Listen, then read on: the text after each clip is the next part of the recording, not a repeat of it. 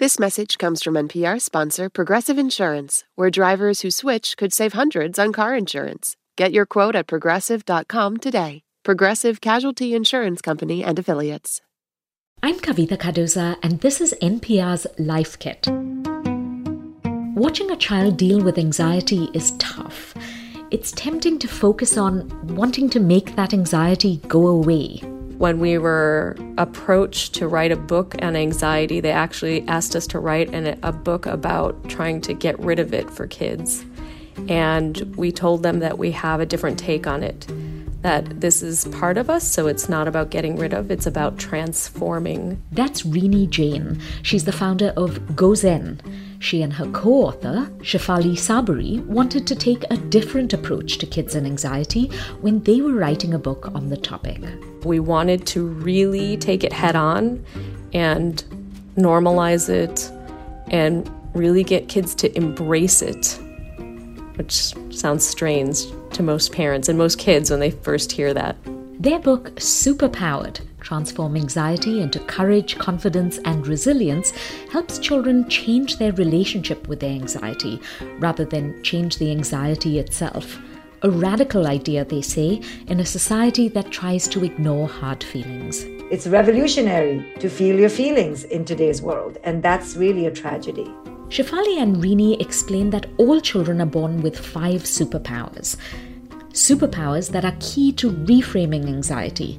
The problem is that children lose these superpowers as they get older, but they can take them back.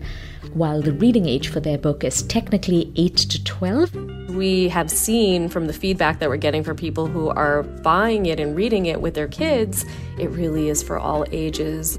So, on this episode of Life Kit, how to get your superpowers back and see anxiety as part of our humanity rather than something to get rid of. Support for NPR and the following message come from PBS. PBS invites you on a trip to the future. A Brief History of the Future is a groundbreaking series filled with hope and possibility about where people are today and what could come next. From tech to tradition, from climate to culture, from science to spirituality. Join futurist Ari Wallach on a journey around the world as he meets the brilliant minds and brave pioneers remaking people's futures for generations to come. A Brief History of the Future. Stream now on PBS and the PBS app. This message comes from NPR sponsor Capella University. Sometimes it takes a different approach to unlock your true potential. Capella University's game changing FlexPath learning format is designed to help you learn relevant skills at your own pace, so you can earn your degree on your terms and apply what you learn right away. Imagine your future differently at capella.edu. I love the premise of the book that all children are born with five incredible superpowers. So, superpower one, for example, is all kids were born explorers. They start out wanting to touch and smell and watch everything. Tell me about some of the other superpowers. Yeah, so we have presence, as you mentioned, and we have O is originality, right? We come into the world owning this incredibly original voice. Then we have W, which is whole, right? You are enough as you are in this moment, no matter what often we feel we need to reach a goal or you know get a certain accolade or get a trophy or a grade in order to feel like well if I do this, then I'm going to feel happy. And we are fiercely reactivating the superpower in kids and telling them, no, you're you're amazingly whole as you are. The E is for energized, you know. All kids come into the world with incredible amount of energy at their disposal, jumping out of bed, ready to, you know, attack the day and the world and resilience.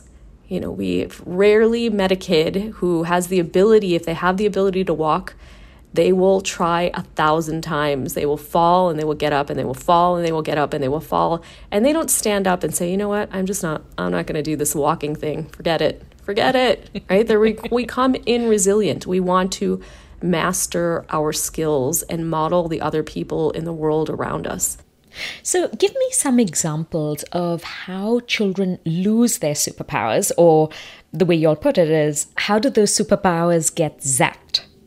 In the book, we talk about One way we do it is through shouldifying. You know, we should. Everything is the should, how things should be, how my kid should be, how you should feel. But we miss how they are. You know, so it's it's moving away from the fantasy and the expectation to the reality and meeting your kid where they are in the moment. So one of the ways it gets zapped is through this incessant future-based kind of shouldifying that we do and living in, in another time zone rather than the acceptance of the present moment. Yeah, absolutely.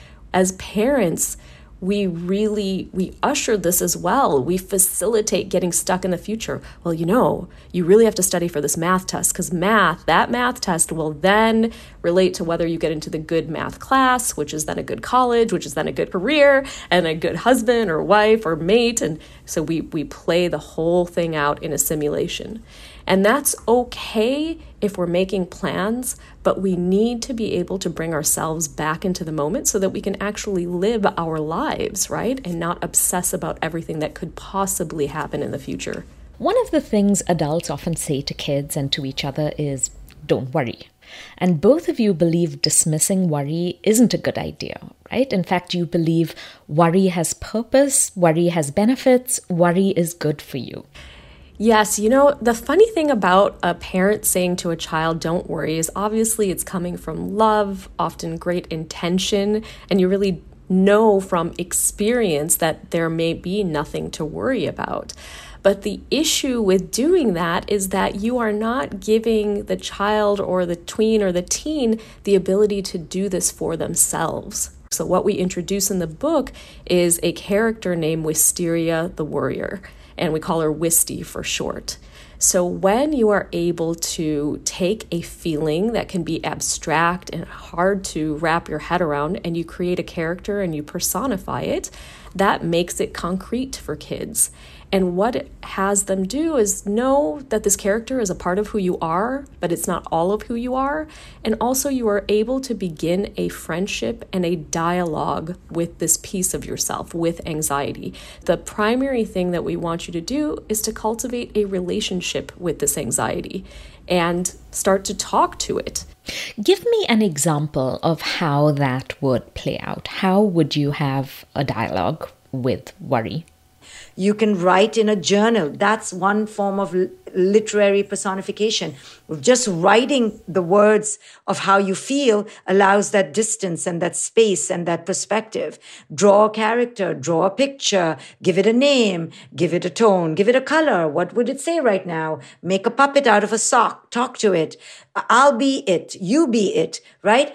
Anytime you can do that, it demystifies this otherwise ominous kind of feeling to uh, really, you know, demystifying and allowing you to simplify this otherwise threatening world that's inside that everyone seems to be running away from. Some of the exercises focus on helping kids understand the whole picture and the the exercises are super practical. So for example, you have one called what's under the duck and it helps kids understand that the duck kind of looks like it's serenely floating by, but under the water it's paddling furiously.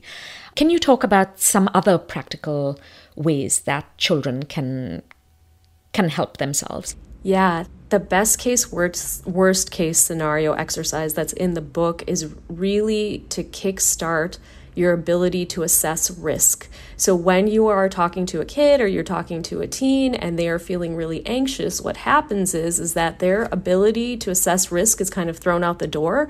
So, maybe they're afraid to fly in a plane, and you say to them, But you know what? You go in a car every day, and statistically, that's actually more dangerous than flying in a plane. Well, they might say, mm, don't really care. I feel like it's more dangerous to go in a plane.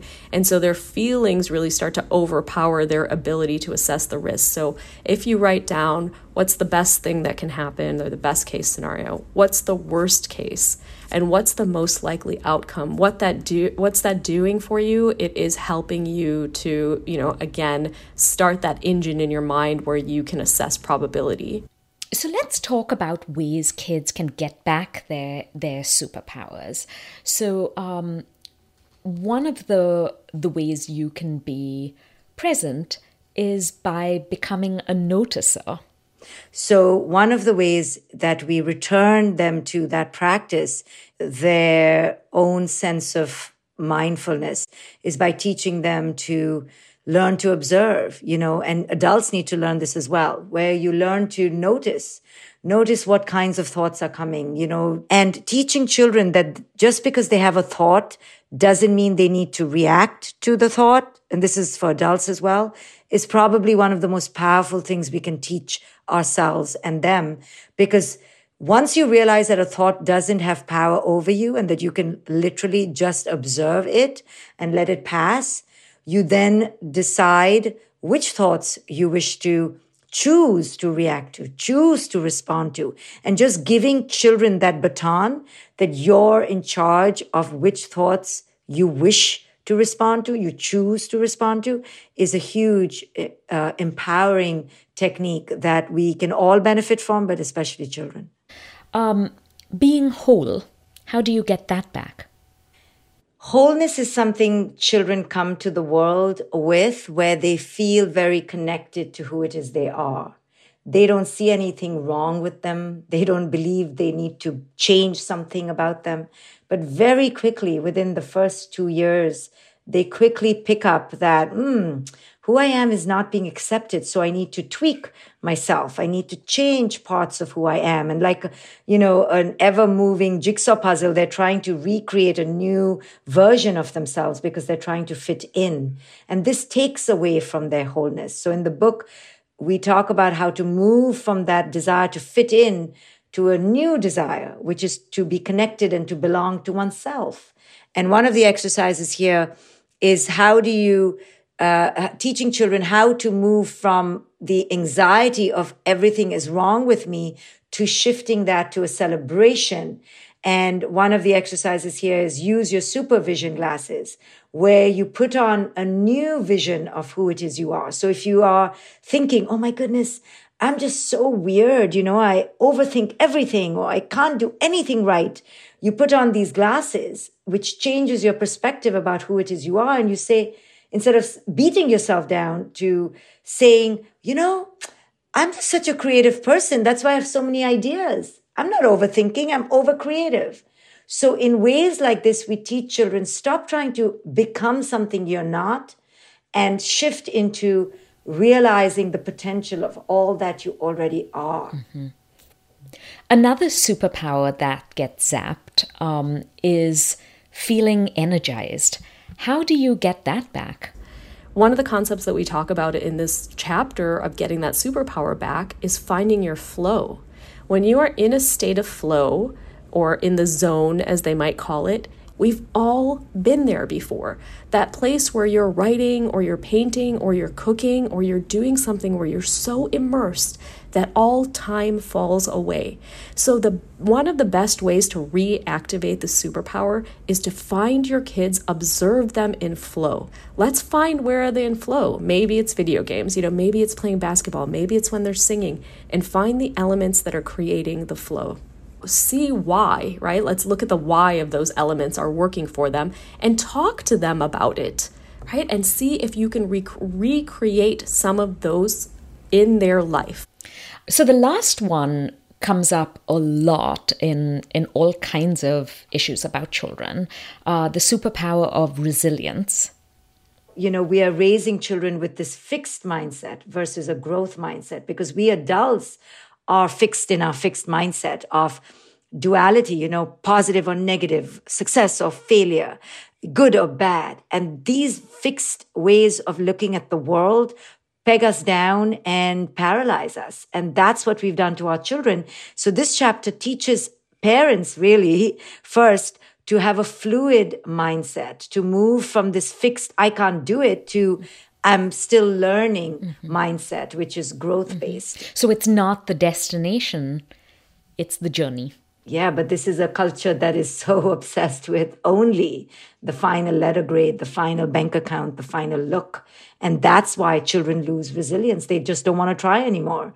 And resilience is the opposite of that. Resilience is the capacity to keep going despite the odds because you have this inner optimism or courage or hope or uh, this tolerance for risk. A lot of people are familiar with Carol Dweck's work on growth and fixed mindset, and they will, in classrooms, they'll hang up posters that said, say, don't write, I can't do it, right? I can't do it yet, right? And we feel that language is like going to get us there. And language is amazing, and mindset is amazing, but the ability to change takes action and it takes habit. So we leave this book off on mindset, but it is literally the beginning of positive change in a child's life. The only way to actually have it be a part, a deep embedded part of their life, is for them to begin to act upon their belief system. Mm-hmm. That's actually kind of was kind of my last question that I was struck by how practical this book was you know, um, it seemed like you had to do stuff. It wasn't just, oh, I'm going to read about stuff. Yeah, and the deeper implication of that is really vast and a rippling effect, which is you're not fated, you know, to your culture, to your indoctrination, to your traditions, or the present day reality. You can be the master and mistress of your own inner state of joy. So take the helm. You know, we're giving children that power. Don't wait for your parents. Don't wait for culture. Don't wait for your teachers. You can wake yourself up and live your best, most joyful life. It's your inner terrain that is in your control. And we give them that sense of empowerment, which is really the, the key to the whole book. That's clinical psychologist Dr. Shefali Tsabary and Renee Jain, the founder of GoZen. They are the co authors of Superpowered Transform Anxiety into Courage, Confidence, and Resilience.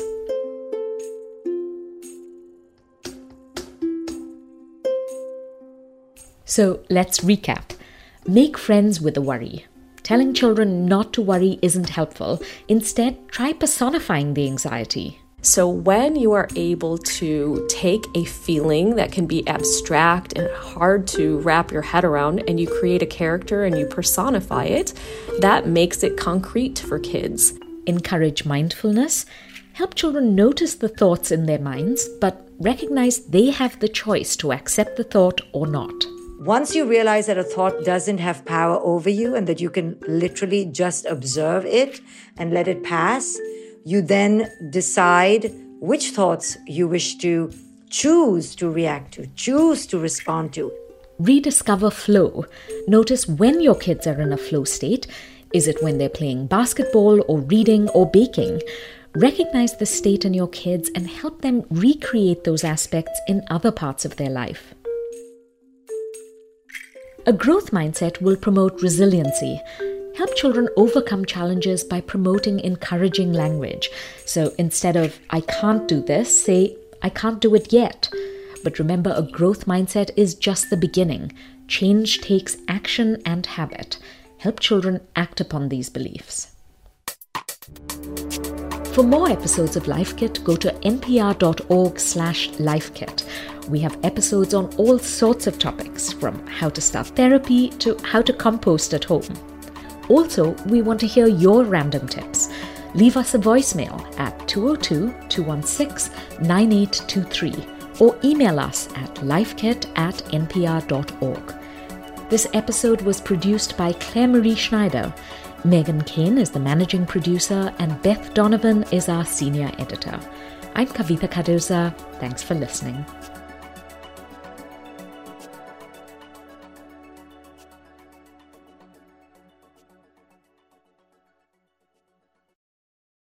Since the 1980s, hip hop and America's prisons have grown side by side. And we're going to investigate this connection to see how it lifts us up and holds us down. Hip hop is talking about what we live, trying to live the American dream failing at the American dream. I'm Sydney Madden. I'm Rodney Carmichael. Listen now to the Louder Than a Riot podcast from NPR Music. Where we trace the collision of rhyme and punishment in America. Support for this NPR podcast and the following message come from Amgen, a biotechnology pioneer leading the fight against the world's toughest diseases such as cancer, heart disease, asthma, and osteoporosis. In a new era of human health, Amgen continues to accelerate the pace of change, operating sustainably and drawing upon deep knowledge of science to push beyond what's known today. With each decade, they reliably deliver powerful new therapies to patients. Learn more at amgen.com. This message comes from NPR sponsor Oracle Cloud Infrastructure. AI may be the most important new computer technology ever, but AI needs a lot of processing speed, and that gets expensive fast. Upgrade to the next generation of the cloud, Oracle Cloud Infrastructure. OCI is the single platform for your infrastructure, database, application development, and AI needs. Do more and spend less like Uber 8x8 and Databricks Mosaic. Take a free test drive of OCI at oracle.com/npr. I'm Rachel Martin. You probably know how interview podcasts with famous people usually go. There's a host, a guest, and a light Q&A. But on Wildcard, we have ripped up the typical script. It's a new podcast from NPR where I invite actors, artists, and comedians to play a game using a special deck of cards to talk about some of life's biggest questions. Listen to Wildcard wherever you get your podcasts, only from NPR.